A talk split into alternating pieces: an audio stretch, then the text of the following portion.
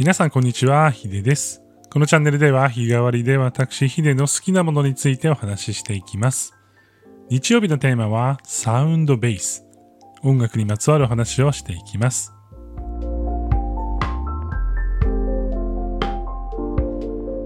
改めまして日曜日のテーマはサウンドベース。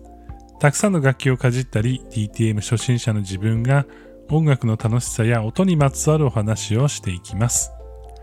今日なんですけれども、お金をいかにかけずに DTM を楽しむか、そして、えーどうやってお金をかけるかについてちょっと考えていきたいなというふうに思っています。まあ音楽を作るときって、まあ、当然機材とかソフトとかが必要で、まあ、パソコンで作る場合ですけれども、えー必要で結構お金かかるんじゃないの？プロの人ってめちゃくちゃお金かけてるイメージあるよねって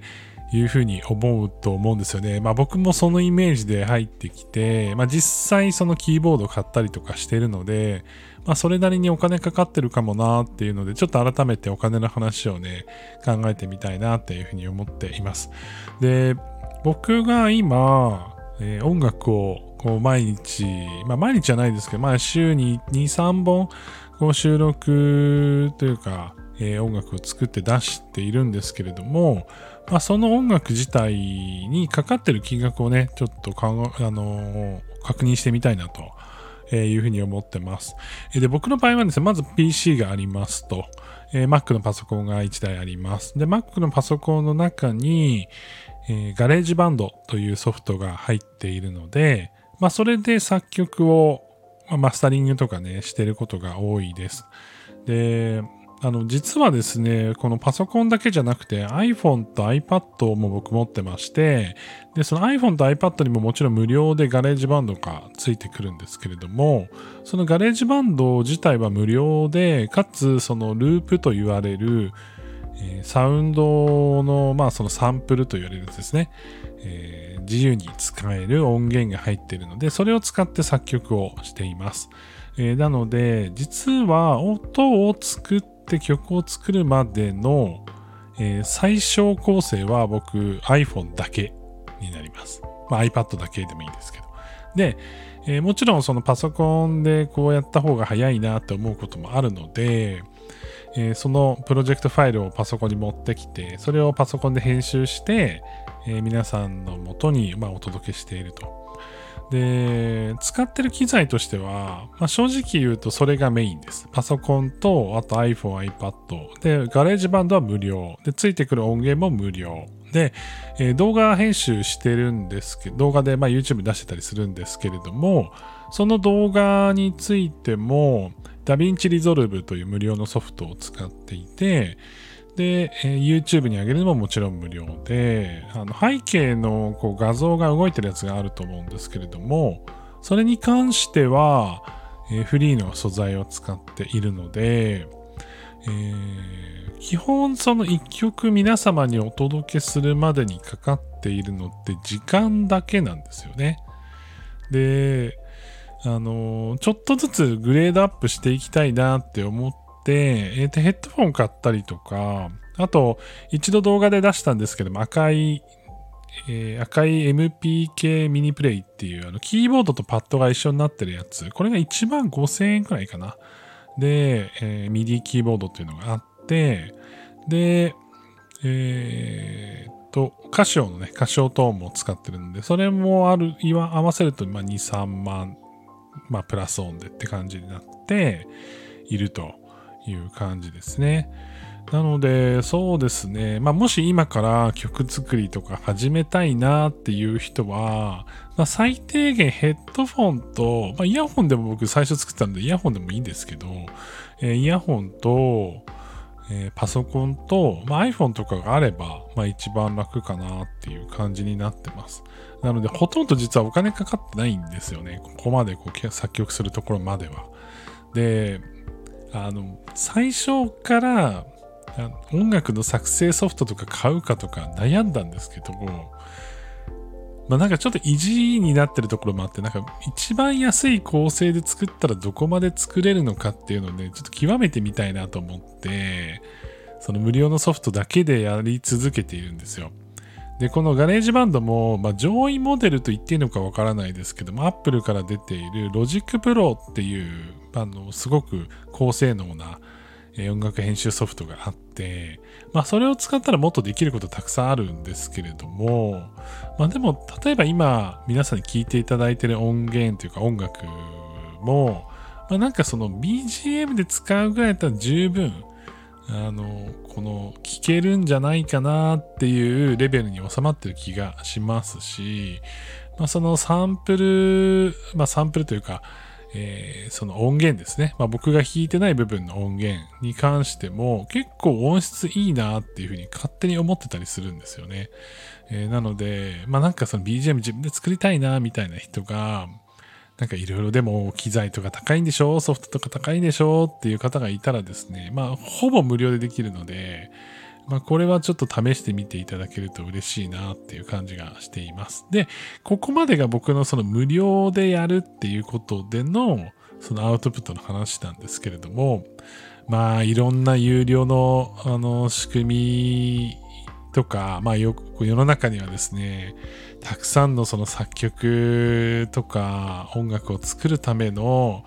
まあ様々なね、すごい優秀なサービスがありまして、どれに課金したらいいかっていうね、話をね、ちょっと考えていきたいなというふうに思ってます。で、いくつかあるんですけど、一つは、えー、まず一つはその音楽の作成ソフトですね。これ DAW ソフト、DAW ソフトって呼んだりするんですけど、あの、パソコンで音楽を作るためには、こうトラックごとに音源をこう入れたりとか、録音したりとか、それをこう、なんていうんだろう、チューニング？まあ、それこそその、どこの音を高、の、まあ、はっきり聞こえるようにしてとかっていう、バランスを取ったりとか、ミックス作業って言われるんですけど、まあそういうのをこう細かくできた方がもちろんいいわけで、まあそれに対して課金するかどうかというのが一つと。これ2、3、それも3万ぐらいするのかな？えー、まあ、安いやつはですね高いやつはもう何十万もするやつとかもあるので、まあ、それに、まあ、なかなか手は出せないんですけれども、 Logic Pro っていう Apple から出てるやつについては、ちょっとね、今ね、心惹かれております。で、えっ、と、あとは、えっ、と、音源ですね。で、僕は実は、えー、自分が弾いてるパートは本当に少なくて、えほとんどが、まあ、他のこう、人が引いたやつで、こう、無料で使える、無料で使える、えっ、ー、と、その、それを買えば使えるっていう、えー、ものを使ってて、えー、作ることになるんですけども、まあ、Apple の場合は無料でそれがついてくるので、えそれを使って音楽作ってるんですけど、それをね、外部から購入することができるわけなんですよ。で、サブスクリプションで毎月いくらで、どれぐらいダウンロードできますよ、みたいな感じのサービスがあって、で、それがこう、スプライスっていうのと、えっ、と、ループオーディオかな？っていうのがあって、こう自分でね、こう、すごい、すごい数のカタログから、いろんな音を見つけて、それをね、こう、その一点一点変えるっていう仕組みがあって、まあ世の中ほんと便利だなと思うんですけれども、まあそれをね、使って音楽を作るための、まあプロの人もね、結構使ってるらしくて、まあそれにもね、課金したいな、みたいなのもあるし、あとはプラグインですね。まあ、プラグインをえ、買うと何が起きるかっていうと、なんか音の広がりを自動でこう調整してくれたりとか、あと昔のレコードの音にしてくれたりとか、いろいろあるんですよ、そういうのが。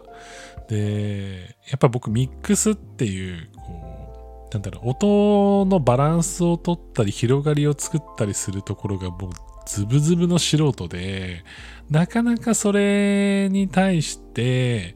こう自信を持てる感じにならないんですよね。何がいいのかがわからない。何が悪いのかわからないっていう状況になってるので、まあ YouTube で勉強はしてるものの、